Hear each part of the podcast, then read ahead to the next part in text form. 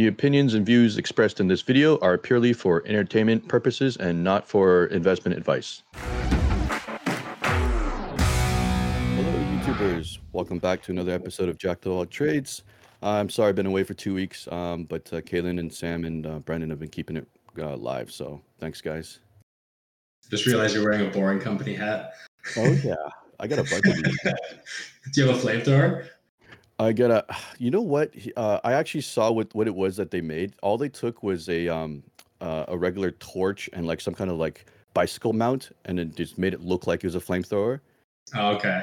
Yeah, because I remember, I remember, was it on Joe Rogan's podcast when Elon was saying that it's not technically a flamethrower because flamethrowers are illegal, so it's like it's technically a blowtorch or something weird. Yeah, he's actually very very clear about that. He's like very literal. He's like, this is not a flamethrower. This is a. a, buy it. even says on the box, not a flamethrower. That's so funny. Oh, man.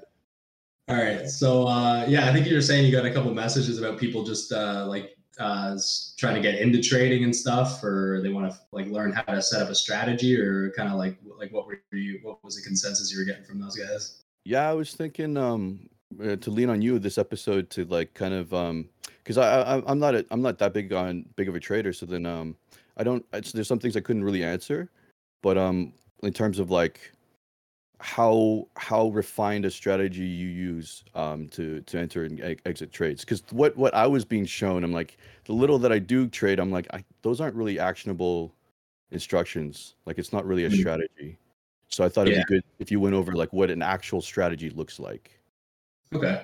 Yeah, so we'll just dive right into it here because I think we're still uh, we're still being cheap and we're on the free Google, which gives us like an hour to share screens. So oh nice so yeah, Sam, if you want to pop over to my screen here, I'm just gonna get. Uh, I just have Paint open, so like I'll just go through like just kind of generally uh, what to look for uh, when you're trying to set up a strategy. So um, it really works both long and short side. Um, like I know David and I, we have different trading methods. Like Brennan has different trading methods. So first off, to clarify, we're talking about trading here, not investing. So this is like you know over a period of minutes hours you know days up to maybe a few weeks kind of thing is what we're talking about here so um, the number one thing when it comes to shorter term trading is the company i don't want to word this wrong but the company doesn't really matter that much um, and what i mean by that is you know if the company has like some new product they're releasing or there's like some new thing that's going on or you're worried about what's going to happen and eight months when they have some merger like all that stuff is basically irrelevant. So the key things you really want to look for are um, like for me anyways and this is like this is what a lot of traders look for so i'll kind of write them up here is um, just so you guys can kind of see it. Um, short float um, short float is really key because that's basically going to tell you like how fast the stock can move in either direction. So um, basically, you know, 20% is kind of the main, kind of like the thr- threshold, I guess you could say for for traders. Um, so like that means basically, you know, 20% of the show the float is sold short, and once you get to 20%, that's when it gets riskier on the short side of things. That's when it gets better on the long side of things. So you know, it depends what kind of what kind of trade you're looking at. So like if you look, you know, back to GME and AMC and those ones, like the reason everybody was buying into those thinking that it was gonna, you know, go to the moon was because it had, you know, like I think GME was like 100% short float or, you know, whatever it was. AMC was like, you know, 30% or whatever it was at the time. Um, so that means that, you know, essentially if if you get over certain levels where most people are short, they're going to cover. Covering creates buying pressure because they're buying those shares back and then your stock's going to go higher. So um, if you're a short bias trader, um, especially if you're beginning, I would recommend, you know, even less than this. Like if you're a new trader, you probably want to look at stuff that's like 10% or less short float. Um, if you're a long bias trader, then the higher the short float, generally the better for, for your side of things. Um, another thing you want to look at is the float itself. So this is basically how, how fast things are going to move is how you can think of that. So if you're looking at, uh, depending what time frame you're looking at, you know, if you're looking at say like on the the one minute charts, something like that. You know, the the smaller the float, the quicker it's going to move. So if you're, I, I think a general rule of thumb is like depending how active you can be on your screens, you probably want to go to like a bigger float if you're not going to be involved as long. So like if you're, you know, if you're kind of swing trading or if you're not really able to keep a closer eye on the stock, then it's it's generally safer to go to a bigger float. Um, but you still want it to be something that's going to move. So like for me, like my favorite is kind of probably like 50 million or less. Um, that's kind of the range that I like to work in. Uh, just because then I know it's going to move pretty quick. Uh, I know it's you know it's not going to be it's not going to be something that's going to take forever to play out. So Does 50 million or less, like you know, sorry, what did you get there? Do you uh, consider market cap at all? Like have a yes. range? Yeah, yeah, for sure. So that, yeah, that's the next one I look at. So so float if it's if it's 50 million or less, you know it's going to move. Um, if it's uh, if it's like less than like 10, then you're getting a little bit sketchier on the short side. So you're going to want to give it a lot more range. Like if it's like a 5 million float stock, then you want to give it way more range. And like what I mean by that is, you know, I'll draw some charts here in a minute, but basically you just you just want to be able to give it a little bit more wiggle room. So like if you're, you know, if your if your stop level is ten dollars, then if it's you know 100 million float, you could set your stop say at like you know ten dollars and fifteen cents or ten dollars and twenty cents. But if it's a if it's a five million float or a, or like a two million float, you might even need to be willing to let your stop be like over eleven dollars, just because they can they can just flutter around that quick and it'll stop you out without actually um, breaking the pattern. So um, that's just something to keep in mind on the short side. Long side again is basically the opposite. So I'm writing this all out. Um, basically, what to look for uh, for me, like if I'm shorting, um, it's essentially the opposite if you're going long. Like if you're going long and you have like a two million float stock that has you know 30% of uh, short float, then that's great because you know that there's not a lot of shares and all those shorts are going to get blown out real fast and things going to move like crazy. Um, so yeah, that's that's uh, the next thing is uh, market cap. So the market cap of the company is basically just like what the company's worth. Um, I like 200 million or less personally.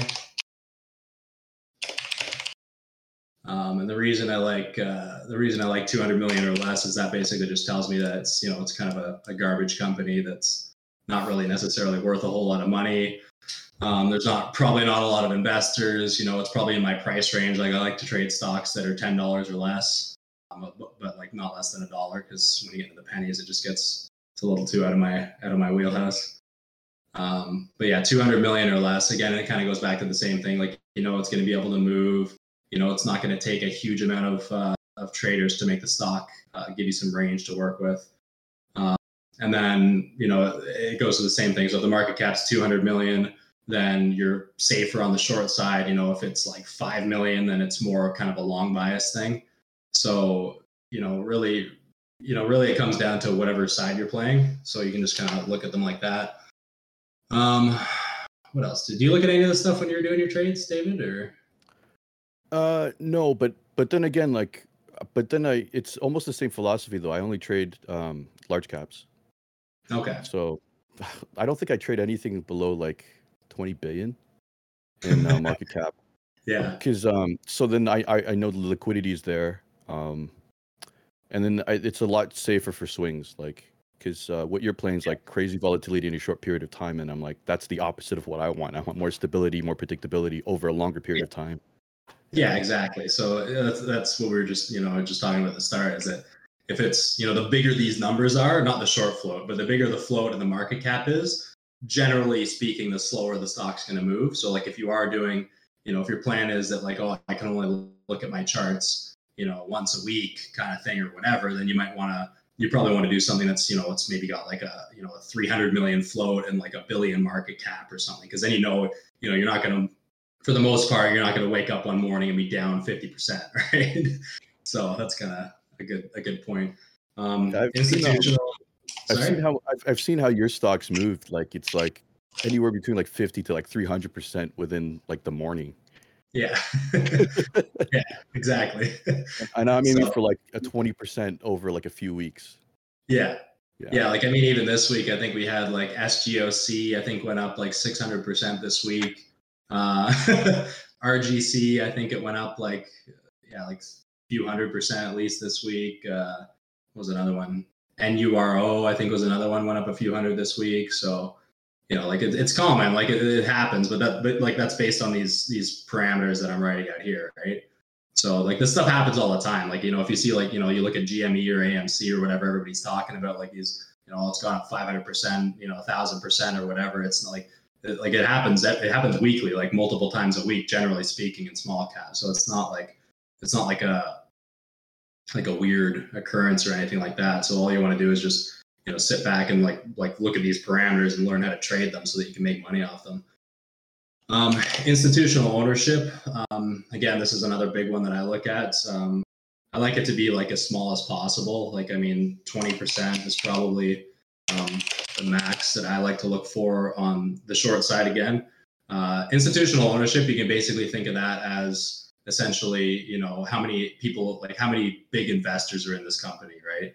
So, you know, if you look at it, like if you look at it from the long side, if you have like an 80% institutional ownership, that's a really good sign because that means a lot of people, like a lot of institutions, are buying into the company. They think it's going to go up. Like it's probably a decent company, you know, generally speaking.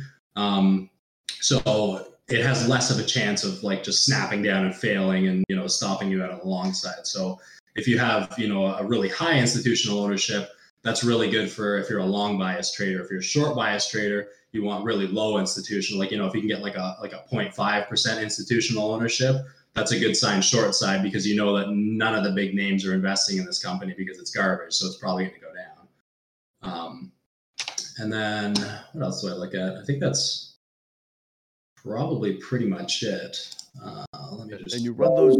You run you run those um, parameters through your scanner, right? Um, no, my scanner is basically just based on um, like a volume traded in the day, and then price and the float. But like market cap and institutional ownership, I just use uh, filingspro.com. I'll write that up here.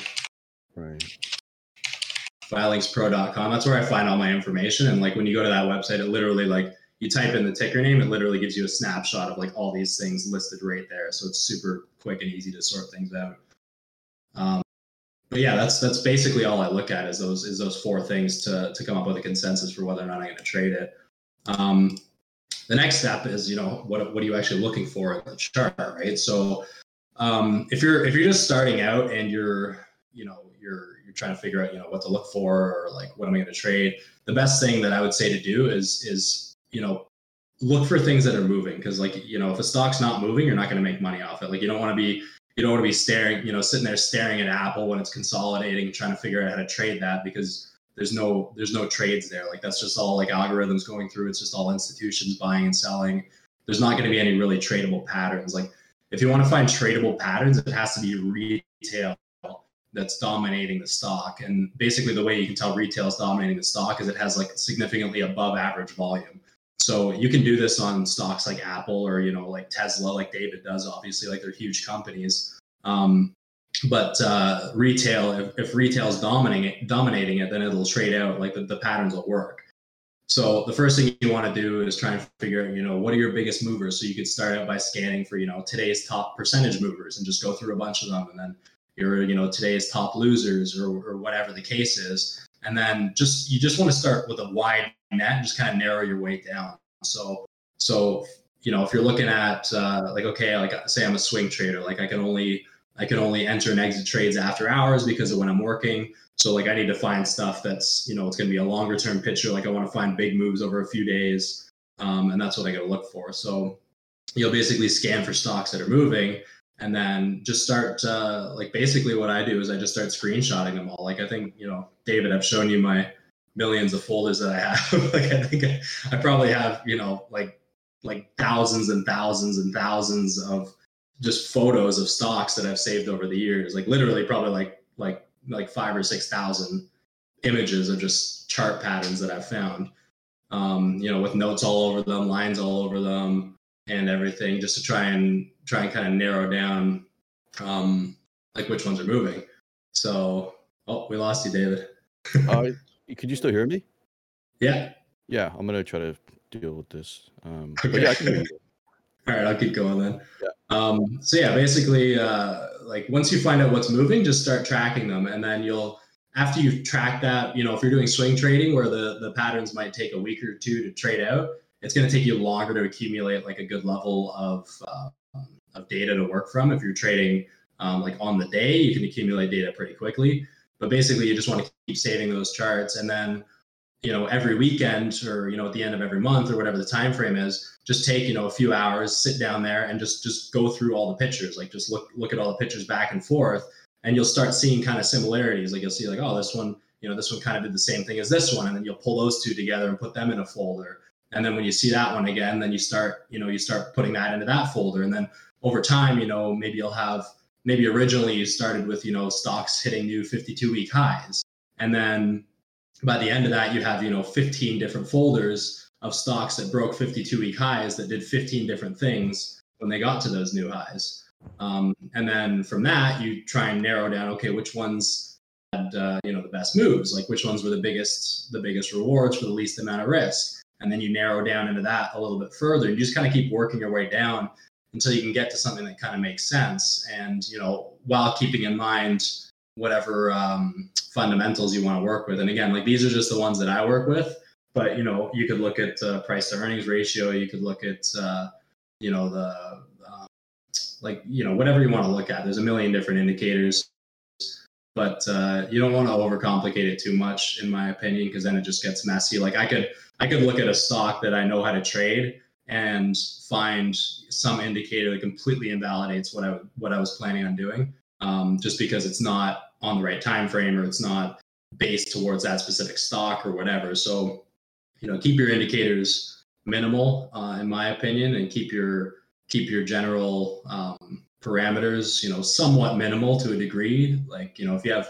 if you have four or five or six criteria that a stock has to meet, and it meets all those criteria, generally speaking, you're probably in pretty good shape to take the trade. Um, so, you know, if we're looking at an actual chart, you know, you could look at something like this. Look at, hold on, how does this? Oh, that's weird. I don't want that. Hold on here. Um, how do I actually draw on this thing? Oh, pencil. There we go. I don't use this very much. So yeah, if you're if you're looking at, uh, you know, a lot of people know you know, chart, you know, you look online and it's like, oh, you have a chart like this, and it's like, oh, it breaks out. So they'll draw their, you know, they'll draw their lines. Um, why is this not showing up here? Is this gonna work? So the the person that messaged me the other day, I was like, there we go. I forgot what I should have said was I can't remember what my answer was, but I should have said like, and I don't know if you agree or not, but you should, if you're going to start trading, you should have some sort of an edge, right? Because they they had like mm-hmm. a cookie cutter strategy, and I was like, that's something, but to start with, but you need something more, right? To to to to guys, I guess, enhance your chances of uh, of winning. Yeah, yeah, and it's like the like the, the the patterns themselves generally are sound. Like I just drew this one here as you know your your normal like bull pennant or whatever it's called here, you know, and but like you, I mean, you can Google this, you can see it, you know, you can see stocks where it's like, oh yeah, you know, this is this is a head and shoulders pattern, right? So it's generally a bearish pattern, and then they they draw the line there, and they say once it you know once it breaks here, then you're going down, and it's going to go down, you know, the same height as the head, right? So that's you know that's how a head and shoulders pattern generally works. But it's like okay, like what happens if I you know if I like just change the color here, like what happens if I get in down here and then the stock reverses and now it's up here and then it's up here like you're going oh shit like well this isn't working. What's going on? Right? So maybe that's maybe it's because you know the float wasn't the right the right amount of float or you know the short float was really really high. So when it dipped down you know it squeezed the shorts and now it's coming back up. Or maybe it's just coming up to test the level and now it's coming down right? So just looking at these uh, um, patterns online like it can be helpful for sure but it's not like they're never this clean. Like they're never ever that clean. So um, you got to basically um, you have to you have to just learn how to how to give yourself the appropriate amount of risk. So one of the like one of my favorite patterns is basically you know essentially it's you get a long like however many days of an uptrend and then we break that uptrend line and then I'll short the next pot because as soon as that uptrend line is broken then you know that the, the momentum is shifted you know that the shorts are now in control you know longs have started to sell so uh, like just if I'm just going to kind of draw like an arbitrary thing, like you know maybe it's something like this, you know whatever what like whatever the stock's doing, and then you can go. This works. Why this line is not showing up? Hmm. Paint's uh, Paint's weird. I, I don't know what's wrong with Microsoft. They can't paint, yeah. save their life. All right, Microsoft Paint's terrible, so it's gonna be a really bad line, but that's supposed to be a straight line. so that's so let, yeah. So let's say that's that's your uptrend line there, right? And here's your here's your stock. So it's doing its thing. You know, this can be over a period of, of weeks or days or minutes or whatever your time frame is, right? And then basically, you know, you get to a point where all of a sudden, you know, the stock breaks that line. And basically, right when it breaks that line there, I don't know if I draw that in red, right when it breaks that line right here, that's that's like my first indicator. Like, okay, we you know we've shifted we've shifted momentum. Like longs are going to start to sell, and, and so the next thing that I look at is I want to start looking to short pop. So like what I what I might do depending on the setup is um, you know I might I might put on a little piece here and then it might just tank right down and then I just cover right into say like this this level right here and that might be it like I might only get like you know maybe an eighth of my size on or something like that. Um, the other thing that you want to keep in mind here. You know what that chart looked like? If you, if you, I don't know if you can pull it up, but that looked almost exactly like Ford. Remember we were Oh, talking yeah. about shorting like 15 Yeah, we were talking about that. Yeah, yeah. Well, it's like Intel. Like it was the same kind of thing. That's why I shorted Intel, right? Yeah, yeah. Um, but yeah, so like if you if you get if you get like a big break, um, if you get a break below like far below a top, and again this works on the flip side, like the long side as well. I'm just talking short side because that's kind of my specialty. Um, sometimes you can get a chart where it kind of goes like this, and you don't get you know you don't get a little clean break right there where it goes under that line, right? Where there's kind of like a, a short top. You know, you might get uh, you might get something like this where you know you get this huge ramp up here, and then it comes down like that. So now you're looking, you know, right there is your break.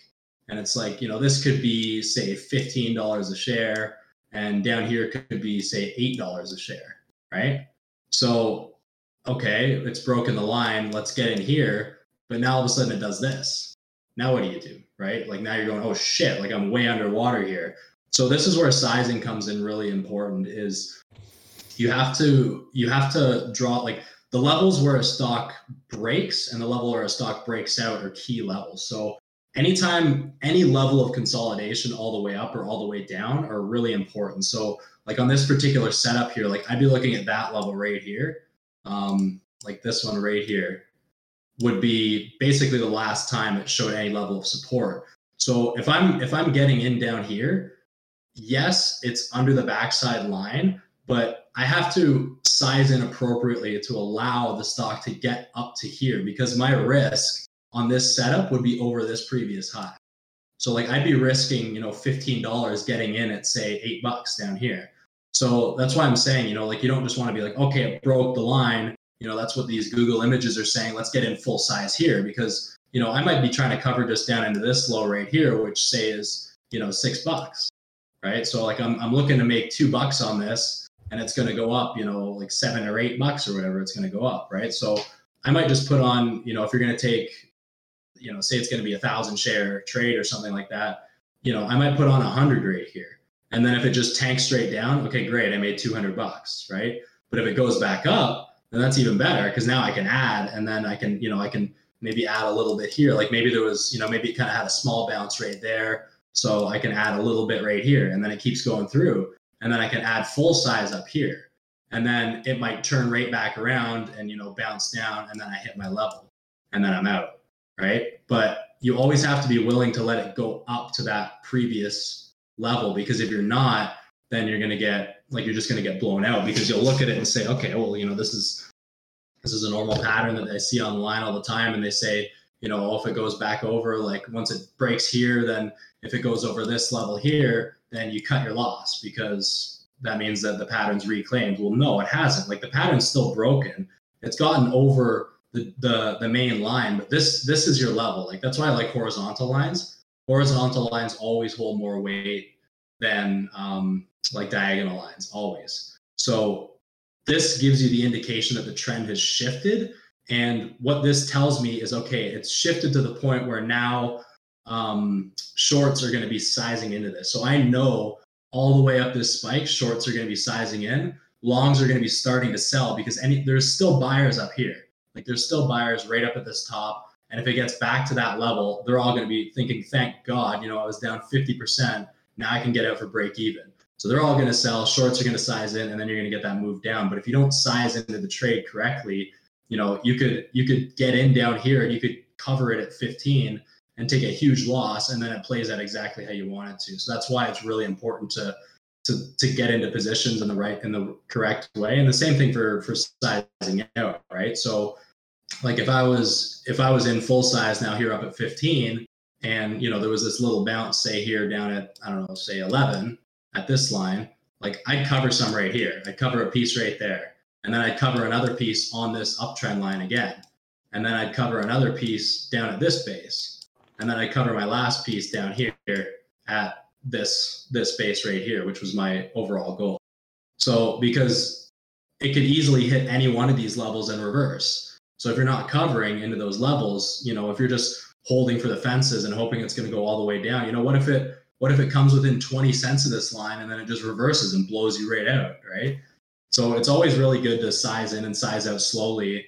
And you know, it's just like it's you know, a lot of guys just call it line to line, right? Like you draw your levels and you you size in on those levels appropriately, and then you size out on those levels appropriately. Um, and then you can take uh, you can take bounces too, right? So if you have you know if you have a situation like that, where the stocks, you know, it's gone way up and you get this big run up and then it tanks, you know, there's your line again. So you start sizing in here and then, you know, maybe you covered you covered some on this line right here. So I covered some there and then, you know, it comes down and then it bounces back up and then we're back into this line. So I can short more here. And then when it comes down, I can cover into this one.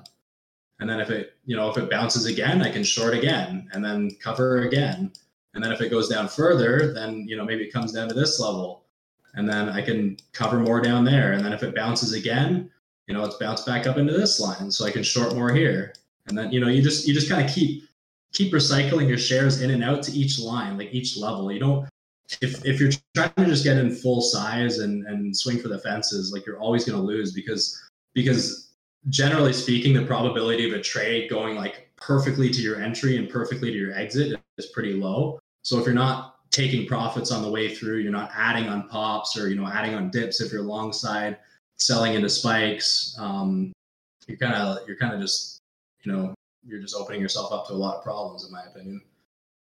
Yeah, it's because of you that I learned to, well, that I forced myself to size in and out more.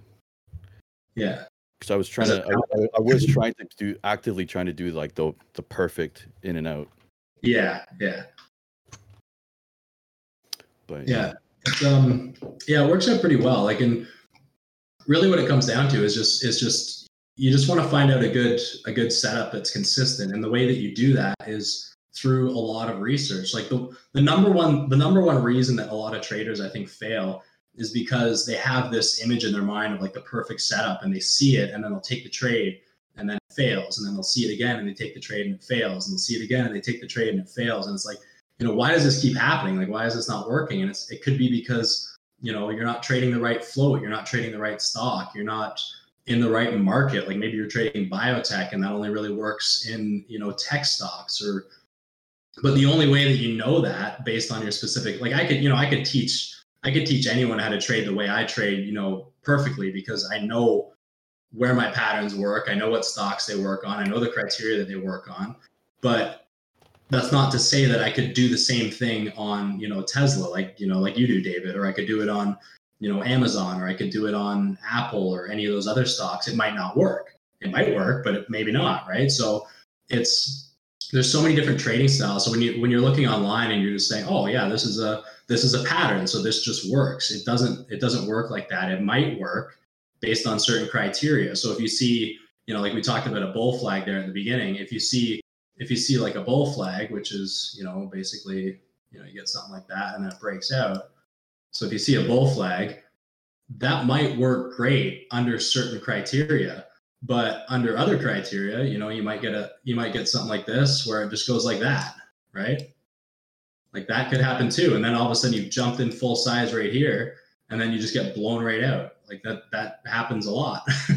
so if you're not and the reason for that could be a million different things. It could be that you know an, an, unforeseen news article came out, which you can't really plan for, and then you know that happens. Or it could be that you know maybe the maybe there was too high of a short float, or it could be that uh, you know there was like uh, something going on with the uh, I don't know with the market cap was too big, or like what it could be could be a bunch of different fundamental things that, that the reason it doesn't work. It could even just be that the volume wasn't that big, right? Like, and that's what that's why I say like you know you want retail traders to be involved. So if you look at you know if you look at like a, a blue chip company like something like Apple or or you know Microsoft or whatever that has a really high float. Um, I don't know, like, do you know offhand what like Apple trades on a normal day, volume wise? Million? Uh, 40, 50 million. Is that it? Yeah. Okay. So, so for example, let's say let's say we have something like this where you know you're you're forming this bull flag, and then we break out here. So we have you know two days, two green days right here where it's broken out, but the volume hasn't gone over 40 million, which is the normal trading volume for Apple. So that tells me that this isn't a significant move because that's still just you know the normal institutional traders um, just going about their thing. Retail hasn't jumped on board and started piling in, so that's when I know that this thing can fail because there's no there's no attention on it. Like if you look at the volume and the volume hasn't changed when it's broken a key level, there's no attention, there's no force behind it that's going to drive it up. So that becomes a failed trade. So that's and that's you know that could be the only reason why this trade didn't work whereas if it broke out there and then you know you have your your volume over here say 40 million 40 million daily and then all of a sudden we have two days out here where it's broken through and it's you know it's 300 million then this thing could just you know just rip right up massively and could be a huge trade You know, it's funny. Did you did you know Apple had a, a pennant? They formed a pennant. Oh yeah It's funny that you called it because um I just I'm just checking out Apple right oh, yeah, now. no no I, I traded that yeah that's why Yeah, I'm- was like, Yeah. I was like, yeah, it formed a pennant, but it looks like it was a failed breakout. Yeah, well, I think that was something to do with the options though, because it got up to 150 a couple times, and then it pushed through, and there was like I don't know what was going on, but there was something going on in the options market. So like I'm in Apple like long term, obviously, so I'm not really like I'm not trading it. I just kind of I looked for an entry, and I'm thinking, okay, if it gets through this, it's just going to go. But if it doesn't go, I'm not too worried about it because I'm not selling it anyways. Um, Yeah, I noticed a, a lot of the large caps actually um every every so often they actually have uh, very similar patterns, especially on the daily. 'Cause mhm, I think because I think they're all they're all affected by the larger market trends. right. So yeah, because I'm thinking if I if I pull up like a Google no well Google broke broke out. Wow, Is that is that Apple there? are you see my screen? Yeah. Oh yeah. Oh okay, there you go. I was like I wasn't sharing screen. is that Apple? Yeah, that's Apple there. Yeah, that's Apple. But yeah, like like if you if you were to draw lines on that uh, on that pennant right there, like there was a failed breakout and a failed breakdown, yeah. right? Yep. But if you look at the volume, like you had a little bit of a volume increase when it was trying to break out, but it wasn't anything significant, No, and it, it looks like it was still trending downwards over time. right? So that would drive you nuts because the thing would break out and then you'd buy it, and then it would it had a false breakdown right afterwards. So you literally would have bought dead top and sold dead bottom, and now it's come back at come back up again and consolidating. So that's you know that's a great example because people would look at that and they would lose their mind saying you know like this pattern doesn't work. Like this doesn't make any sense but it's not it's not the pattern. It's just because the volume wasn't there there was something else going on right? So that's why you got to dig into these things. It takes a long time. Like for me like when i when i try to come up with like a new trading strategy like it takes me probably at least like like probably three or four months before i have enough data generally that i'm fairly comfortable taking small trades and then probably another you know three months after that before i'm willing to get up to any size any kind of like decent size on it like i'm like it's, usually like you know I'm, I'm pretty cautious when i trade generally speaking but like yeah it's probably like at least like from the time i see something to the time i might actually put it into practice is usually like five or six months Yeah, see, that's I think that's go- goes back to what we were saying is important is uh, like having an edge, right? Everybody, it takes like what a day to learn, you know, most the most common patterns. That's not an edge, right? Those are like really just really basic tools. Um, I mean the so like for Bitcoin, the last that that was the last basically the last real trade I did where Bitcoin bottomed with the um um I think it was on twenty eight thousand whatever it was, right? And I played that and my edge was not only that I saw a pattern that I still to this day haven't seen anybody else call out, which was a fulcrum bottom. And not only that, but I also pay for the data from um, from Glassnode, so I could see the on-chain analytics. See, I could see accounts accumulating Bitcoin, like OG accounts. So I'm like, so that's my edge, right? That extra information. Yeah, yeah. Can you can you actually pull that up for a second? That's a great example. I just want to go over. It. Yeah. Uh, yeah. If you have that handy. Not like your trade specifically, just like the Bitcoin on the daily. Yeah, totally. Um, Sam, uh, sure. I'm gonna share a screen. Okay. You can you can pull up mine first if you want, Sam. If that's easier. I can just kind of draw. Yeah. So I'll just I'll just draw like generally what happened, and then we can look at it on the actual um, Bitcoin chart. So you know, basically we had you know we roughly had like a head and shoulders whatever was going on. Um, so we had I think it was you know it was kind of something like this. We had like this big head and shoulders, and then you know it kind of came down, and then we had you know we had a few bottoms. And basically this is a great example of you know essentially a failed head and shoulders because what happened and this is why it's really key to think of both sides of every trade. Like if you're a short trader you should every time you get in a trade you should be thinking how fucked are longs. Exactly. Because that's that's how you know it's going to be a good short or vice versa right? Like our short's getting screwed right now? Then i'll go long so this was a great example because like, you know, I, I actually traded this one short and I lost, but I lost, you know, my loss was insignificant because it hit my risk and I stopped out.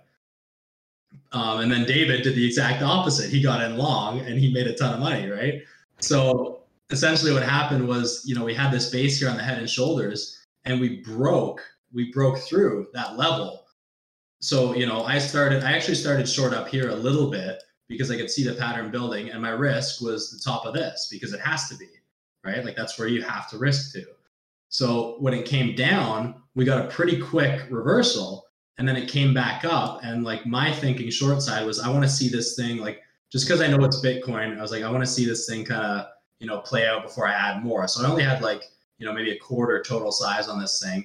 And then what happened was it ended up coming up and it broke over this top, which is where I stopped out yeah. yeah. So I stopped out right there. And then it came down. And then we had a huge move back up right after that. So if you want if you want to look at this as far as like the psych the psychology behind it, what happened here? So if, if I'm a short trader, I know that I need to stop out. If I'm a long trader, I look at this and I go, okay, so this thing just broke. It's a perfect head and shoulders. Everybody is piling in short here, and now all of a sudden we've reclaimed. So if we're, you know, if we're up in this kind of area here, like you know the shorts my shorts are probably starting to sweat a little bit. If we're up here anybody who's smart on the short side should be out already. Like i was already out at this point you know not to I'm not trying to say that i'm a genius or anything but you know i was already out at this point. But a lot of people don't right? They panic because they might have been in full size down here and now they're going you know shit i hope this thing just you know just turns around.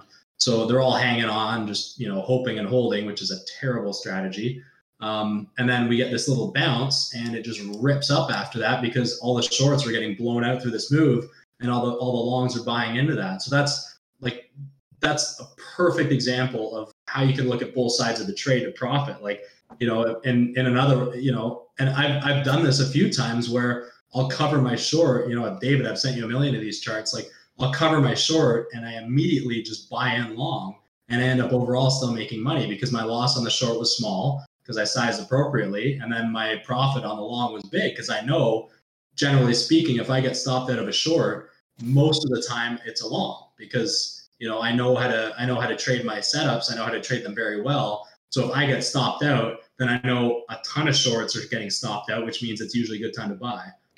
I think you just touched on something that's super important. It's your setups, right? If somebody's using implementing somebody else's strategy, if it goes against them, they're going to start questioning a whole bunch of stuff and they're not going to have any answers, right? Whereas yeah. it's your strategy, you know exactly how it's supposed to play out, and so you can mark the moment that it goes against you. Like that's it. It's it's it's flipped. Yeah, yeah, exactly. Like I've, I've literally had times where you know I see the stock moving or whatever, and like it'll it'll hit my stop, and I immediately just mark it by you know a thousand shares long without even thinking about it because I know it's broken that level and it's reclaimed and then I'll up. So yeah, it's really important like that to to think of both sides of the trade always because if you're not, then you're you're basically handicapping yourself to 50% of the information, right? And uh, yeah, same thing. It works both sides, right? If you get to if you get a long trade, um, you know, if you have you know something like this again, yeah, I know you have something building and building and building. You know, maybe it's creating like some sort of a wedge or whatever, and then you have this big break up like that, and then all of a sudden it comes back down, and then it comes below that line, and you get a bounce here. Well, that's a great short entry right there because now you know all these guys that chase this thing long, especially if there's volume on this, are going to be panicking. And then when this comes down, once it breaks that base, once it breaks there, then you're going to get absolute panic and the thing's just going to tank. And that's exactly what we saw up here um, on the long side with Bitcoin. You know, it's funny. Your your description of um of what happened, like that was just purely based on experience, right? You looked at the chart, you looked at the price action, you're like, that that's exactly what happened. The funny thing is, I have the on-chain data, and I can actually, I can I can see the accounts. I can actually prove that you're absolutely right on everything that, that you were you were saying there. The sh- when uh, when Bitcoin, when everybody was anticipating Bitcoin was going to hit like 20,000, 25,000, that breakdown, I saw shorts uh, pile in. You could see the accounts pile in and take positions. But those dumbasses, what they didn't do was cover once Bitcoin hit 28,000. They added oh, more. They added more. Mm. And then what, and then the thing that screwed them was that somebody was in that in that area buying it up. So as they were selling, somebody was just absorbing all of that. Right. And then and then they were done selling, and then they're like, "Holy shit, we're stuck at thirty thousand. yeah. Right. And when it goes up, it just becomes an easy play. Yeah. Yeah. I remember I posted on Instagram like if I I said those exact things. I'm like, if anybody was going to engineer a short squeeze, like this would be it. Yeah. what happened? It just went boom. Yeah. No, that was a, that was a perfect example of that, and yeah, that's what it's just so funny because like like you, you just got to be able to look at a chart like you know like we can now because we've like we've seen it so many times but like when you can look at a chart and you can see the panic on the other on the other team's eyes through the chart that's when you're good like like I think probably one, one of the most important things as a trader is to be able to to see which side is winning. Like once you can see which side is in control, then all, at that point, basically all you're doing is riding a trend, right? Yeah. So yeah. It, it just becomes it's a really valuable skill to have. But that's you know that that's not something that I, I don't think like none of the guys that I've learned from anyways have really talked about that. I haven't to be honest like I'm sure there's some traders that talk like that a lot, but I, I've never heard any that uh, that really you know stress the importance of that. But i to me i think that's probably one of the most the most important things in trading is to be able to see both sides and really be able to objectively you know I, we always talk about this with everything is like you know there's there's not a lot of objective people out there. Like you can't be married to an idea. Like i don't i don't get into a stock and i think oh well so and so said it's a long but i'm short so i'm just going to keep adding even though it's going way against me. Like i know i'm right. Like no like i'll sit here and I'll argue with you for an hour about how I'm right on this stock and it's going down. And you could call me an idiot. And I'll say, no, you don't know what you're talking about. And then if it hits my stop, instantly I could be like, yeah, you're right, bro. Sorry. but it saves you a lot of money. I that I think that's exactly where that uh, the famous um, what's that saying came around. It's like the market can stay ir- irrational longer than you could stay liquid. Uh, yeah, or the mar- market can stay irrational longer than you can stay solvent, right? Yeah so it's like it's like it's because like you think the market the market should do this one thing and you're gonna be stubborn about it and keep like thinking it's gonna go that way and, and bet that way and it's gonna fuck you over time yeah. and over again. Yeah. And the other the, the thing that really causes problems too especially with new traders is that even if a pattern is perfect it can still fail. Yeah. Right? So that's that's a huge thing that i want to stress to people as well is that you know no no trader wins 100% of the time. And the reason for that is like because sometimes the perfect pattern just fails. Like i could find a chart that is just beautiful. It has like everything the all the fundamentals are perfect the setup is perfect all the levels are perfect. I could get into it full size and like be so confident that i don't even like i don't even need to watch it because i know for a fact it's going to do what i want it to. And it just reverses and blows me out and i take a big loss and then it just you know runs up another 100% and that happens right like that that can't happen so that's that's really key to keep in mind and as a new trader i think that's probably for me anyways that was one of the most challenging things to to really accept because you can you can do all this analysis you can do all this data hunting and get all these numbers and spreadsheets and everything and think okay And then you're sitting there and you're going, okay, like this is it. This stock meets all my criteria. The pattern's there, the fundamentals are there, the volume's there, everything's going to work. And then you hit the trade for the first time after six months of research and you lose. And you're just going like, fuck, like what the hell went wrong? You know, and you start, and then you go back to the analysis and you start reanalyzing everything. But to people that do that, because you know, this nobody ever told me this when I was doing it, you have to keep in mind that it could have just been that, you know, five percent anomaly of a stock that just doesn't work. Like sometimes they just don't do what they're supposed to. And that's, you know, that's the market. It could have just been one freak buyer that came in out of nowhere and just you know blew you out or one seller or like whatever happened. Like it could be anything right? So it's that's why you know i've talked about it before. It's really just a game of probabilities. And the important thing when you're collecting your data as well is to save the ones that don't work. Like i do that as well. So anytime i see a pattern that meets all my criteria and it fails i save those as well in a different folder because that'll give me a balance of how many of them actually work so i might have you know, over say three months, I might have, you know, say a hundred in the the folder that worked, and I might have, you know, five in the folder that didn't work. And then I know that this particular pattern has a 95% success rate, right? Because if you're not saving those charts that fail, then how do you know how effective that pattern really is? Like you could be looking at it and saying, oh, this one broke out and then it failed and you ignore it. This one broke out and it failed and then you ignore it. And this one broke out and it went, so you save it. But you you might only be looking at the ones that work. So if you're only looking at the ones that work that particular pattern might only have a 10% success rate. But in your mind you have you only have charts saved that are ones where this pattern works. So you're sitting there you know pulling your hair out wondering why it's not working.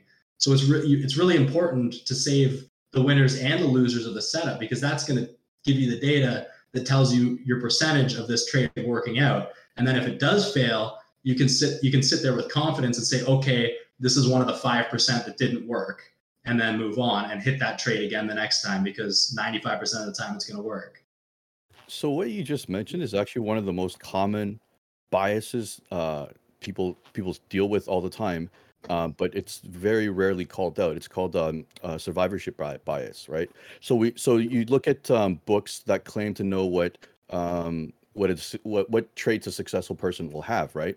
the bias there is you only look at the winners and then you look at the commonality between the winners and then you're like oh it's, it's these things but then they never look at the graveyard full of people that tried that had those same attributes and have failed yeah right and so you need to look at the full picture yeah that's very very important and that's that's something that i've never heard anybody who teaches how to trade stocks say so i just want to make that like abundantly clear because that's I mean, really, like a lot, a lot of people say, I shouldn't say that because a lot of guys will say, you know, take the trade, like, like find out your setup and, you know, take the trades that uh, fit your criteria and then, um, you know, save all of your trades. And then once you've saved all your trades, you know how often this setup works and doesn't work. Well, I don't want to lose money figuring out the probability of a setup, right? I'd rather figure out the probability when I'm not spending any money and then I know if it's going to work or not. Like I have, there's probably 20 different patterns that I've spent months and months documenting and tracking and saving um, that just didn't work. Like they were like, you know, 50 50 odds or something like that. Like, you know, maybe, maybe when they did work, like some of them were huge gainers, like they'd run up, you know, 100% in a few days, but they'd only work like, you know, 30 or 40% of the time. So if you're playing the probabilities game, you know, I can't be everywhere at once. So if I miss one of those trades, then the probability is now not in my favor because if I'm if I'm taking every single trade every single time that pattern shows up, if it's a 100% gainer versus like a 20% loser and it works 50% of the time, then those numbers work out, right? Because you're making 100% profits and then you know you lose 20% and then you make 100% and then you lose 20% because it's a 50-50 whether or not it's going to work. But if you're not taking that trade every single time you see it, you might only end up trading the losers, in which case overall you're not going to make any money on that pattern. Yeah, that's uh that's another fallacy. I love how like it's the, that that one's the gambler's fallacy where you flip a coin. It's like mm. what the odds? You know, it's a 50-50 when you flip a coin, right? Like what are the odds it's going to go ahead? So let's say you flip a coin, shows heads. What are the odds of the next one? The the gambler's fallacy comes in is let's let's say the guy gets five straight heads You're like, the next one's got to be tails. It's got to be. I've got. What are the probability of getting five straight heads and not getting a tail? It's still 50-50. That's the Yeah. that's the fallacy. Yeah, every time. So And that's what makes it hard, right? Is if you're, you know, if you're trading and you have a setup. That's why I like setups that work like 90% of the time or more. Because the odds of me getting, you know, three or four losing trades in a row is very minimal, but it can still happen and it does still happen. Right. Like I have, you know, like I haven't like I, I I've gone I think I've done like 40 trades or something now over the past like six weeks, and I've only lost twice because the pattern that I play is has a nine I think it's a 93% chance for success. Oh. So Okay. So you know, but but like I I lost two trades in a row, right? So if if I had a started there, I you know I'm like okay, this pattern works 93% of the time. If I didn't have that data, knowing the percentage of how often this thing actually works, and I was like, okay, I'm going to start trading this pattern now, and I have two losers right out of the bat, I'm I'm going to go back to the drawing board and spend another few months trying to figure out what went wrong. Well, nothing went wrong like the pattern works. It's just that's the that's the 7% that's going to fail on me which is fine. But as long as i trade every single one overall i'm going to make money on that setup. Yeah, I think um it might be shocking to for two people to realize that this is this takes work, like a lot of work. a lot of fucking work. A lot of work man. Like i was talking to brendan the other day and i was like i was like yeah i I think i actually said it on the last podcast. I was like yeah now that i'm like you know i've been trading for like four years and i know what i'm doing and i can make money i can uh, i can enjoy the luxury of only working 16 hour days That's legit, man. Like yeah you really have to like um put in the hours to find like the the edge, right? Like I I go about it completely different from you. Like I I'm I, I don't save my patterns and whatnot, but I spend probably an equal amount of time looking for other data, right? My like so if it's Bitcoin, it's my on-chain data. If it's if it's my Tesla, I'm looking for I'm like scalping for every piece of information that that would affect the company's stock price. So like whatever it is, it's it's it's always work, right? Yeah. And it never ends because things are always changing like even though you know you're in tesla and that's and bitcoin and like you've traded both of those for years and you probably know like more about them than almost anybody you still look at them every single day because something can always change there could be a new variable that pops up and you got to take that into consideration right Yeah. Yeah. it's the same thing with uh with the like the way that i trade like my patterns work great but if we go into you know a bear market or if we you know or like you know you get covid where everybody's at home and there's this huge flood of retail traders like they change so if, if i'm not like every single day i track every pattern that i see like you know i spend a couple hours every single night of the week after work going through whatever happened that day saving everything writing notes on everything. Um, you know two hours a night every single day no matter what. I haven't like i never miss a day.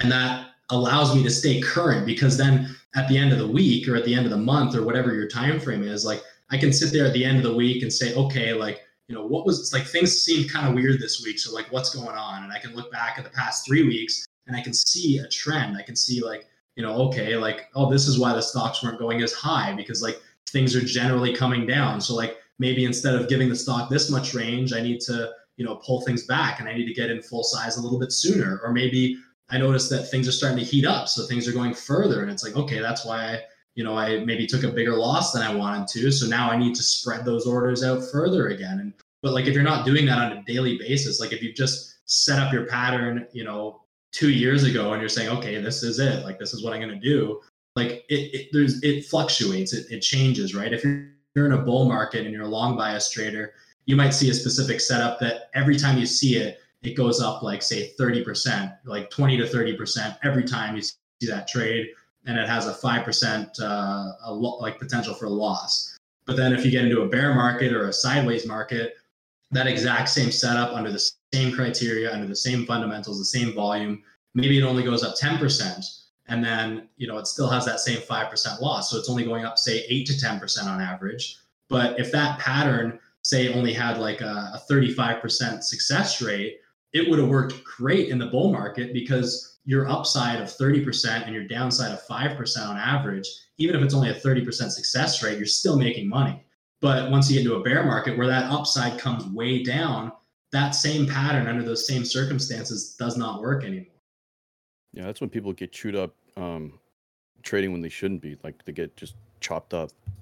Um, Mhm. but, but it's funny that you say that too because um remember like a few I think it was last month I kept complaining like there was a there was like a series of orders that I had that continued to be missed by like five cents, ten cents, like some some you know infuriating number, right?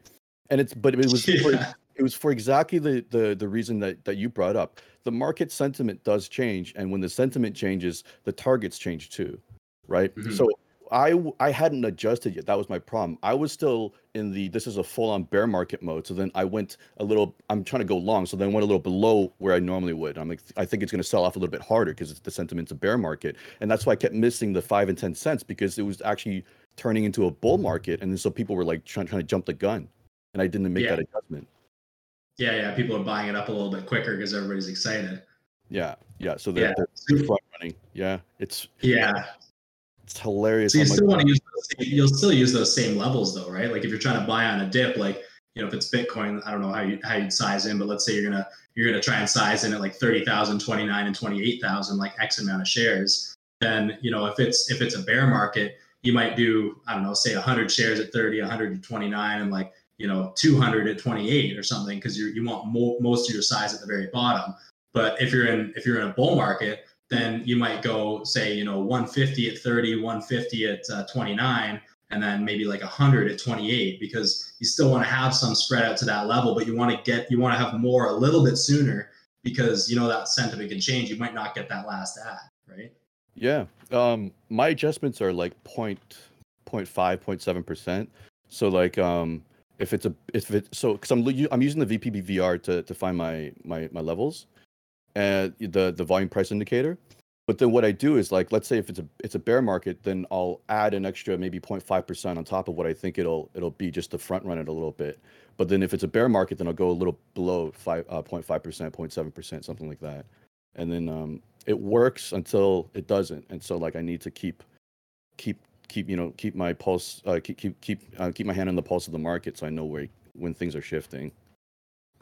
Yeah usually like the way that i kind of like to do it is like if i have a like if i have a line say it's like 10 bucks or something like that i'll put instead of putting an order on the line i'll either do um, like one just a little bit below it or i'll do two. I'll do one um, a decent amount below it and then i'll do another one over it depending on the and that was what i was kind of talking about at the very start so like if you have you know if you have a stock with a, a high short float or a really low float you need to give it give it more range right so if it's something like that, if it's if it's kind of falling into the, you know, like let's say it's 20% float and it's a five million share, um, or sorry, 20% short float and it's a five million float stock.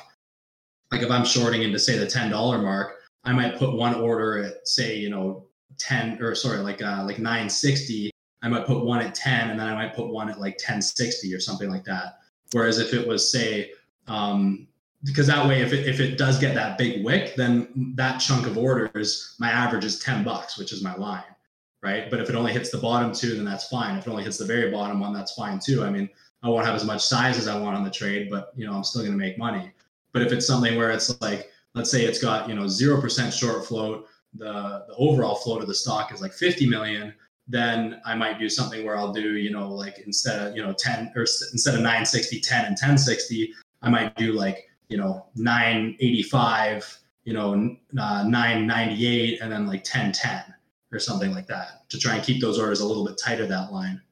You know i just came to a realization why i do that because i only play large caps. And so like it's weird to split up a $500 stock you know if, if i'm only taking like a $5000 position that's 10 shares I get that I get- you know what i mean so yeah, that's true. but one share here one share here one exactly. But it makes so much sense for you if you're playing like the 10 20 dollars. You you could split them up. Like it just feels more easier, like more natural. yeah that's true yeah because like if i'm throwing like a few thousand shares into something like i could if it's over like if my range is a dollar i mean i could almost do i could almost do like you know a few hundred shares every 20 cents right And I'll just right. be like just hit all of them right you know That's right. That's Yeah. that's funny though. I just yeah, I just realized that just now as we're talking. Yeah, that makes sense. But to be fair, I have because that's the way I trade. I have done that. Like where, I, like when I do trade like lar- like like larger companies, I've had ones where I'm like, I'll buy like three shares here. Like if I'm trading Amazon or something, it's like okay, I'm gonna try and buy this dip. I'll do like three shares, and then I'll do two shares, and then I'll do one share. try and still get like the spread on them. I, I I salute and respect the consistency, man. That's like awesome. so awesome. Yeah, I can't get away from it. Oh man. But so are, wait, are you are you still swinging right now? Like Amazon? Like a- any any any of your positions? Um, I just have GRA right now as like my my long term swing, like uh, NanoXplore, the Canadian company. Yeah. But yeah, like like Amazon and uh, like Apple and like Nvidia and all those ones, like those like those are investments, right? I'm not I'm not trading in and out of those. Like those are just kind of my set and forget ones. So I haven't I haven't really found any other good stocks that I want to like long term swing trade recently. But like GRA has been great. I've been posting that like I, I keep I've been posting that on my story like a few times my Instagram story, just trying like you know show people what I mean by like trading around a core. So it was like um, you know, like I, I, got like I'm into it in like the three dollars, and then you know it shot up to 460, so I took a little bit off, and then it came down, bought a little bit more, and then it shot up to 550, so I took some off, and then it came back down to 460, so I bought more, and then went back up to 540, so I sold a little bit more. Like you know, just anytime I get any sort of significant move, like I have a few thousand shares of um, like just my core position, and then I'll trade in and out with you know two to 500 shares sort of thing. So I'm just like um, I have this like core chunk with a good average, and then I just trade a few hundred shares around it anytime I get a decent move. What's um what constitutes uh, a significant move for you? Because I've been sort of doing that um with Nvidia. I just got out a little bit more. Like I, I think I've sold th- th- uh, thirty shares in the last month because it kept it's it's all, it's all around the two hundred dollar mark, and I think it Mhm. hit like two twenty something the other day, and it, that was one of my levels. So I'm waiting Yeah. for it to come back. But like for me, I'm trying to like at least capture ten percent moves. I don't know what it's like for you. Honestly, I don't really look at things like I, I probably start looking at it more now that I'm like in like more long term investment stuff. I look at it, but like when I'm trading, I don't look at percentage moves. Like I just look at uh, I just looking at the dollar. Like you know, like like GRA is like you know it's at five bucks or five twenty or whatever it's at right now. So like you know if it moves like 50, 60 cents, like I'll sell some because that's a pretty decent move. I don't know what you know what the percentage of that would be, but uh, yeah, like I'm just I'm just looking at kind of any anytime I just like I can just see it right. Like if I look at the chart and I look at like I look at how it's moved, I'm like, okay, that's a pretty that's a pretty aggressive move. I'll take a little bit off, sort of thing. Like that's it's uh, I don't want to say intuitive, but I guess it's intuitive, you know. but like stuff like Nvidia and things like that, like I'm not I'm not selling into pops. I'm only buying dips because it's just like a long term accumulation. Same with like you know the S and P or any kind of stuff like that that I'm just in for the long haul. I'm not gonna like you know if the if the S and P index you know shoots up five percent, I'm not gonna sell some. I'll just be like, oh, this is great, and then if it dips five percent, I'll buy more, kind of thing. So Oh, did you buy the index? the S and P, Yeah. yeah, yeah, I've won that for a long time. Uh, what was it? ETF? Yeah, Oh, okay. I didn't know that. yeah. Interesting. Um, it's just just just just to park your money, like you didn't want to put into like more into Nvidia or something like that. Yeah, just like to own like some of the index, like the S and P. I want to own like, again, ideally, I'd, I want to have like a decent amount of S and P, like some of the Dow, some of the Nasdaq, and then buy some of the foreign indexes as well. Like I want to have a pretty decent amount of all the indexes, like kind of across the globe and any of the good economies. Oh, you really want to diversify, eh? Yeah, because it's easier for me, right? Like I mean, like I make most of my money from from like shorter term trading, right? Like so that's that's where the income comes from, and then I can put that into the long term stuff. Like I, to be honest, like I don't, I just like because I work full time still, like I, I just don't have the time to to really like do the research on companies and find good companies and you know do all that kind of stuff like you and Brendan do. So like you know if you guys tell me you know like we're talking about a few good companies, like I'll just I'll just look at those and and do some research and be like yeah this is good, I'll hop into it kind of thing, or like no it's not, I won't but uh, like for me to like go out hunting and find my own stuff i just i really just don't have the time for it so it's easier for me right now to just kind of accumulate indexes and i know i got my you know like little dividends and guaranteed my you know 10 10% a year or whatever and uh yeah just kind of like like just kind of a safe place to be Yeah, I think um, that's a good message to to give. Like, because I, say it a lot on my messages, but I don't think I say it a lot on the podcast. Which is like you need to um, find the strategy and that fits your personality, right? Because otherwise, it'll drive you nuts. Like with Mhm. money on the line and you're doing something that you, it's it's against your nature. It's like it's terrible. yeah it's also a fine line too between like uh, honestly just like like having like living. Because like i mean like i you know like i work long days at my full-time job. Like i'm I, I do like honestly work 16 to 17 hour days monday to friday. Like i have zero free time. It's like i you know i'm up at four i go to work i come home i'm like running around the house i work out i do my meals i look at the charts i you know get coffee ready for the next morning and then i'm to bed. Like i don't have time to watch tv or do anything monday to friday so like you know, for me to try and add something on top of that, I mean, I'm I'm, I'm running on like you, like six and a half hours sleep on like a good night. So like I just I really don't have any time in the day to to try and add any more into that. And like outside of that, it just becomes exhausting. Like I enjoy trading stocks. Like I enjoy um, you know, doing short term stuff and uh like like I remember like even with Bitcoin and stuff, like I know you kind of showed me it a bit, but like I, I did that for like two weeks. I was trying to trade it because it was a 24 hour market. And I was like, I was like sitting on a Saturday night and I'm like watching it, like trying to trade it. And like the next morning I woke up and I was like, you know what, even if I figure this out, like it's, I, I just can't, man. Like I just, I need to have like, I need to have that separation where I can like cool off and, you know, relax. Cause if, if I'm trading something that's 24 hours, like I'll never be able to separate myself from it. I'll just get buried in it. And like, to me, it just becomes like, exhausting and I kind of lose the fun. Actually, I can I can um I can fully attest to that. You do get lost in it because I got I got I started trading futures really heavily uh, in November all the way into the spring, and it got to the point where I I had I was that's all I was doing with every minute of my free time, and the thing was I was trading worse and worse because I, I you know at some point you can't see the forest from the trees right I, i'm just starting to like play shorter and shorter time frames yeah yeah. Because you just want the action, right? Like you want to be in, like you want to be in the action, right? Yeah. It's like the second I'm out, I'm like, I take a breath. I'm like, oh, fuck, let's do it. Let's let's you know let's play. Let's do the next play. But I shouldn't yeah. be doing that.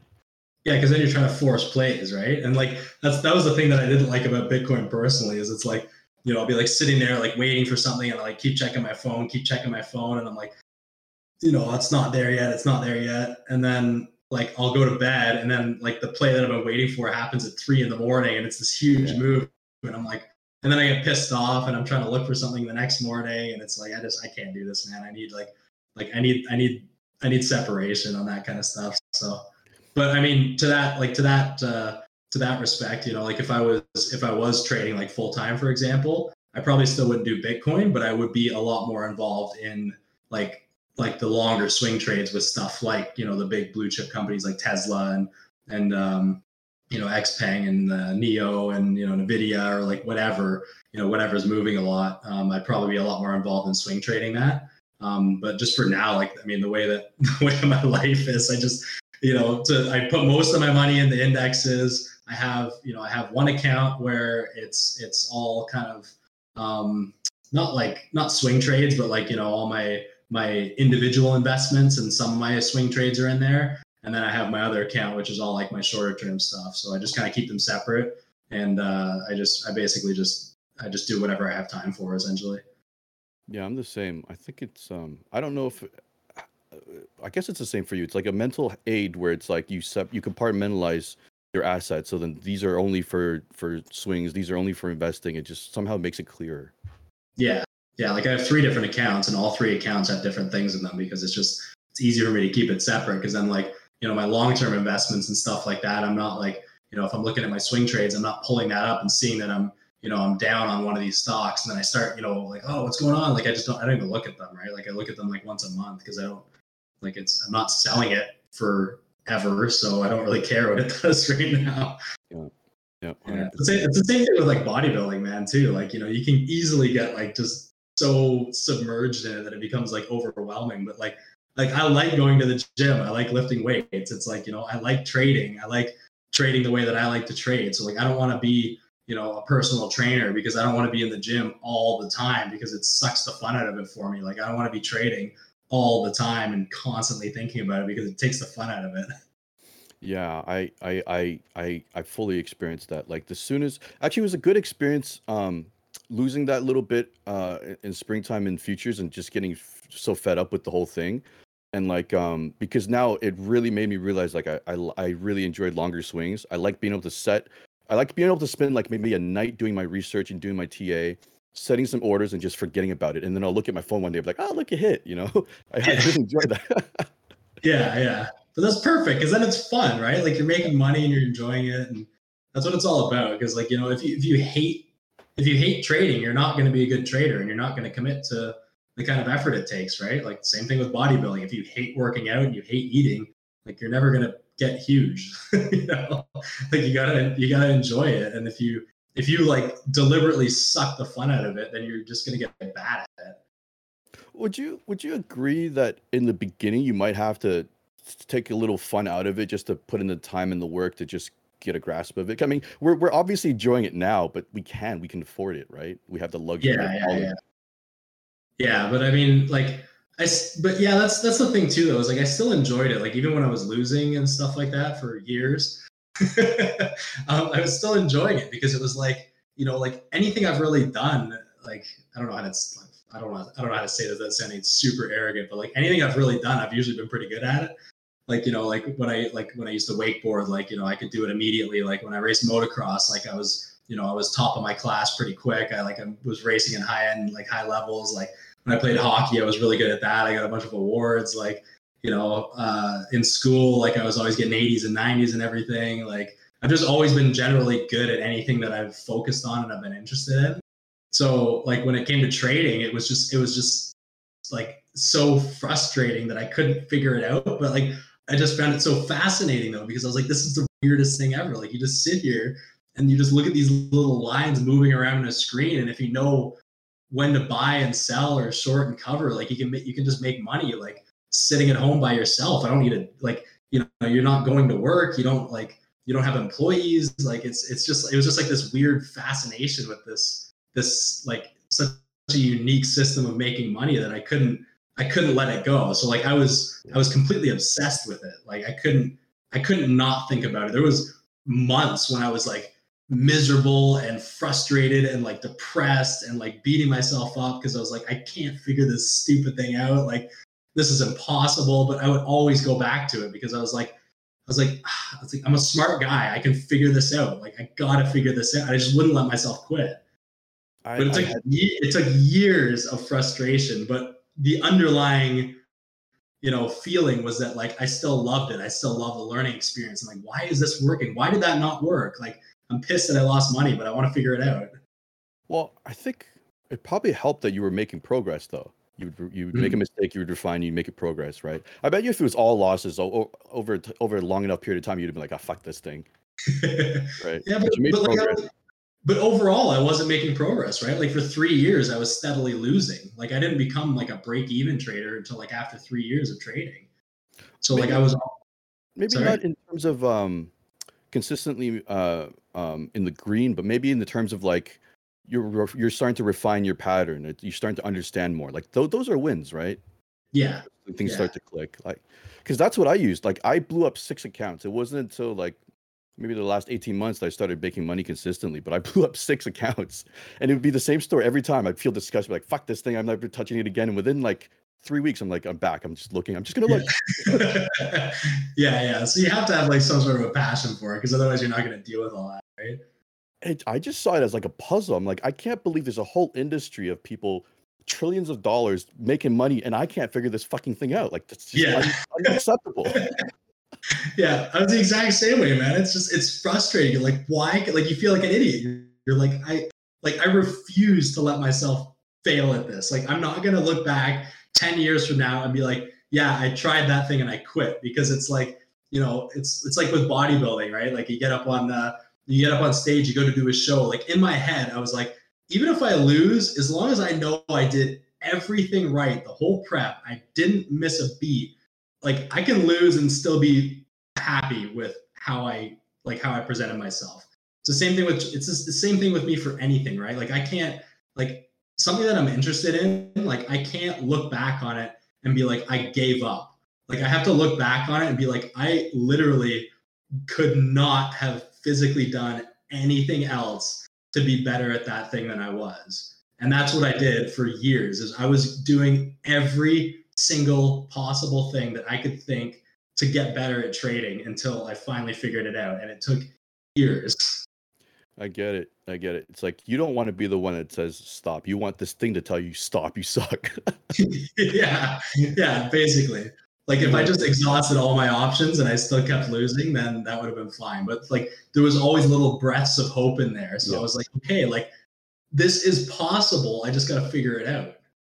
This wasn't that the most frustrating period when you when you just learned enough TA where shit kind of makes sense, but you you couldn't make it into you couldn't put into you know practice like it wasn't consistently working. It's just like Yeah. what am I missing? What the fuck am I missing? Yeah, it drives you nuts. And it's like you have, like you have all this data and it's like you go into a trade, but like, you know, you're still you still don't really have any confidence in yourself. So you're taking trades and you're like you're getting in so small and then you're giving yourself like no wiggle room for a loss and you're taking a loss and then like if it goes up like the tiniest bit you're like oh i was to sell it up here but it's green so i'm just to take the money and then you just get out and it you know goes way up afterwards and it's like it just becomes like this frustrating thing. That's why like confidence becomes so important because like once you're confident you can let it go against you as long as you know the setup's going to work. But yeah that was a really like that was like a pretty much like a, a year of my trading career as well was just sitting there and just being so unconfident like in every single trade I took because I'd, I'd have all this data and like I'd sit there on the weekend and be like, yeah, this is perfect. Like I'm gonna be making millions like next week. This is great. I have so much information.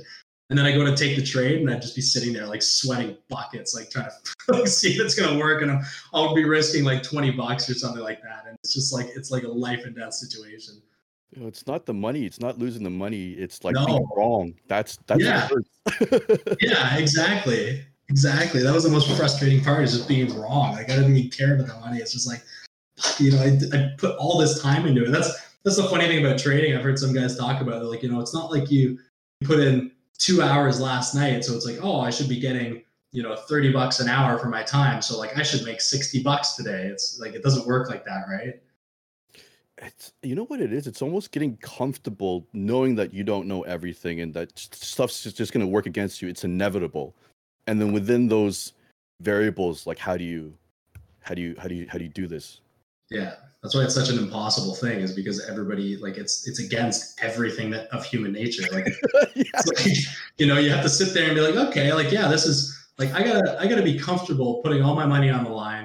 And at the same time, I'm totally prepared to take a loss on this because it can happen. Like, it's a really weird mindset you gotta be in. Remember a few few uh, a few months ago, I sent you. It was like on WhatsApp. It was like that meme. It was like Jon Snow. He's got the sword out and he's getting rushed by a horde and he's standing all by himself. yeah. that's exactly what I feel like when I'm catching a knife. But that's exactly it. It's like I have to live with the fact that everybody says I'm wrong, and I and I, but I'm saying I'm right, and let's do this. Like we're gonna put money on Yeah. the table. Let's do this. Yeah. I love it though. It's such a good feeling. Like you're looking at it, everyone's like, "Oh, this thing's gonna spike." It's like, "Oh, it's ripping up. Look at it go," and blah blah blah. And I'm like sitting there, and it goes higher, and it's like hitting my shorts and hitting my shorts, and I'm just sitting there, and I'm like, "All right, like let's see what happens." And then it turns around, and I'm just like, "Yeah, it's a good feeling." That's good. That's an. I think this was an awesome, uh, awesome episode. Yeah, I think there's a Um, lot of a lot of good uh, pointers in there. A lot of stuff that I didn't know. Hopefully, some people learn some some stuff that helps them make some money and. Yeah, I realized some stuff too, but I think next week's will be interesting because if it's it's just funny how that worked out. Today we fully covered trading uh, once again, and the next week we're going to cover uh, investing with uh, with Brendan. Mhm. I want to talk about because I think we this is one topic we haven't been t- been touching on for, in terms of investing, which is um, let's say you don't want to manage your own money, but you want to be involved in the market, then then you're probably going to need a ma- money manager, buy a mutual fund, and like so it's like important to know how to pick this individual. Yeah, yeah, that's a really important thing. I'd like to learn about that too, to be honest. because I I personally have nothing but sour experiences. When when I was at Brinks, um, they came up came came to us with a plan. They're like, "We'll we'll match whatever your your your contribution is." There's literally only four plans, like low risk, higher risk, slightly higher risk, and highest risk, right? But I'm looking at what what, what assets are in there. I'm like, this is basically the same shit, just different proportions. It's it's all like safe shit, right? And the three years that I was there, not only could I not beat inflation, I actually lost money because of the fucking management fee. Mhm. So that's what drove me to like manage my own money. And then um, I took over my mom's RSP in January, but she's also got two other products that uh, some uh, um, somebody at TD sold her, and I looked at it. Man, they did 18% return over 10 years. one was 18%, one was like 16 and change, and this is after last year's monstrous run. I, I bet you it was negative like without without last year. Yeah, that's pretty bad. Like, I, like, and the thing is, like, so I don't think most people know it's like those financial advisors that work for a bank, they get um, commissions selling those packages to to clients, and they Yeah. don't really care whether or not it helps you. That they got their commission. Well, I think that's that's a bigger problem in the states too. I think with 401ks more so than it is here with like RSPs. Like 401ks, there's so many different money managers out there, and it's like it's a really I don't want to say sketchy, but it's like a lot. There's a lot more moving parts going on. It's a lot easier to make the wrong decision. So Ah, I think- I think uh, yeah, let's let's talk to Brandon about that one because he can probably he probably has a lot more insight in that than we do. yeah, because um, yeah, because on Tuesday I spent was Tuesday Wednesday I spent like an hour um chatting with somebody about it because they're because they're like they they said something that made me mad. I think that's why I spent an hour with them. Um, because they're like they went to a bank and they wanted to talk to a money manager and like they basically made this person feel stupid just like you don't know what you're doing let us manage it because this is way beyond you kind of thing and i'm just that just made me mad like, Yeah. Yeah, a lot of people do that, right? They try and take advantage of you. So it's tough though, right? I mean, if you don't have the time or you don't really have the you know the willingness to to try and learn how to do it. I mean, like to be honest, like I, I don't like I, I don't know what my future investing career is gonna hold. Like, you know, I might like I might just keep buying indexes and I might just keep trading, right? Like I, I don't know. Like so I because I haven't really I haven't really dove in like to the long term stock picking investing like you and Brendan have. Like I might I might just not like it. I might just not be good at it. I might not care to put in the time to do it because I've never really dove into that. So like it's not necessarily that I don't know how to do it. It's just like I it just can't hold my interest enough to make it profitable for me. And if that's the case, then I'll probably just look for a good fund manager and and then have my own accounts where I can put uh, money in indexes. Just leave it at that. really you would uh, find a manager even if you were just going to put it in an index or something Um, yeah, like I like to just I, like I just always like to spread stuff out, right? Like I have, like I said, I have three different accounts. Like I do all different types of trading, like all different types of companies, and yeah, I just I, I just I don't like having all my stuff in one in one spot. So Right. Because I, I, I, I agreed. Like you don't, you probably. I was thinking that you probably don't need to go into full on investing. I figured you'd just be making a chunk of your money consistently with the trading, and then whatever cash you have left over, you just kind of park it in some, you know, high um high yield, um assets, right? Or like Yeah. the S&P 500 and something with like um with like a dividend. yeah, well, that's that's like what a lot of like a lot. It's funny, a lot of the a lot of the the long or like the shorter term traders and stuff that I follow, like a good chunk of them, basically what they do is they they put all their money into indexes and then they buy real estate with uh, with the rest of it because you know they're you know you're making you know like five hundred thousand a million bucks a year doing you know short term trading. You know, I mean, if if you're making that kind of money, it's just it's just an easy like it's an easy relaxing way to to just put it in the in the indexes because like it's you know it can be a pretty stressful job doing short term trading too. So if you're trying to add on you know looking into all these companies digging around doing all this other research which really is a completely different discipline than what i do. You know a lot of the guys they just don't like it. They they need that time away from the screens to you know be with their family and and live a little bit and kind of enjoy their lives. So it's it's just for it just works a little bit better to just put that money in the indexes buy real estate and then you know you have your dividend money you have long-term growth you know if you can put like a few hundred grand every year into into good indexes, I mean, you know, like that's fine. You can make a you can make a ton of ton of money on that, really good return, and that's basically just like long term investment. That's retirement fund, right? And then your your short term trading is your spending money. It's your it's your daily money, and and that's like you know that's that's enough. So it just depends. It just depends on what you're interested in and what makes sense for you know. You, you, you can't work yourself to death too, right? Like you you got to try and find a bit of a balance. Like, I mean, you know, coming from a guy who works 16 hour days, like, I still, you know, I take Saturdays off. I don't do anything on Saturdays, but then I work all day Sunday again. You know what? That's a mark of a good trader, though. They they realize what they're good at. They're going to do that and put all their energy into that, and then they they probably realize they're not going to be good at investing. So let's park into real estate, which I think is genius. Like you have that chunk of money, put it to work. But because I think if they try to invest, maybe it goes south. It goes the other way, and it's like you know you're making money this one end and you're losing it the other end. So it's like, what's the point, right? yeah. I think it's just a patience thing too. It's like a personality thing. Like I like to do, like I like to be in and out of stuff, like you know, relatively speaking, fairly quick. Like I'm I'm okay with like long term stuff because like I'm doing my other short term stuff at the same time. But like if I was actively finding long term stuff by myself, I don't think that I would be quite as patient with it. It's because I have, you know, I have you and Brendan kind of back up those decisions. Um, that makes it a little bit easier for me to kind of ignore them and be comfortable with them. But like right now, I just like I, I don't think that's really something that I'd enjoy or something that I'd be really super good at. So I just focus on what I'm good at, and I just use that money to fund the long term stuff. It's just like it just it's just easier that way. It's, it works better for for my existence. Hundred percent. So yeah, I think we would probably wrap it up there. Probably not over an hour now. Awesome. Sounds good, brother. All right, listeners, thank you for joining us. Um, yeah, next week we're going to be talking about uh, uh, investing. So, uh, Kaylin, any last words? Uh, no, I think we covered a lot of good stuff. I'd, uh, to be honest, like I'd recommend a lot of people maybe rewatch the first, you know, 45 minutes or so of this when we were going over how to set up a trading strategy because that's like that really is just kind of like a little snapshot summary of everything that cost me a lot of money to learn and you know we built Oh. this channel to give, give stuff away for free and just help you guys out so If you could offer another resource, um, I don't know, like a book or something, just to get people to catch up really, really quick, what would you would you recommend? um What's your favorite trading book? I know you read read all my favorite trading book is probably uh, what is it one good trade by mike bellafiore Okay. That's like that's probably my favorite read. Um, it's I think it's more helpful though if you've already been trading for a while, like if you're kind of already know what you're doing. Um, Right. But that one was really helpful. And then my other my other favorite one, I think I think this one can help a lot of new traders as well. It's called the Daily Trading Coach by um, who is it? not Jack Schwager. That's the psychology, more, more the psychology. yeah, yeah. Uh, Brett N. Steinbarger, Steinbarger. I can't remember how to pronounce his last name.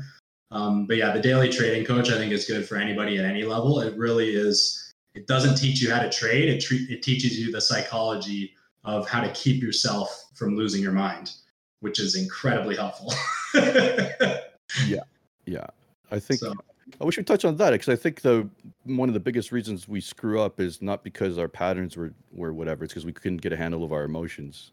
yeah, for sure. Yeah. That's a huge part of it. Yeah, that's why I'd, I'd recommend that one to anyone for sure. But yeah, just uh, take a take another look at the start of the video because there's a lot of a lot of really key stuff in there, I think, and uh, hopefully it helps you guys out. You can message either of us on Instagram if you have any questions. Like we're always around.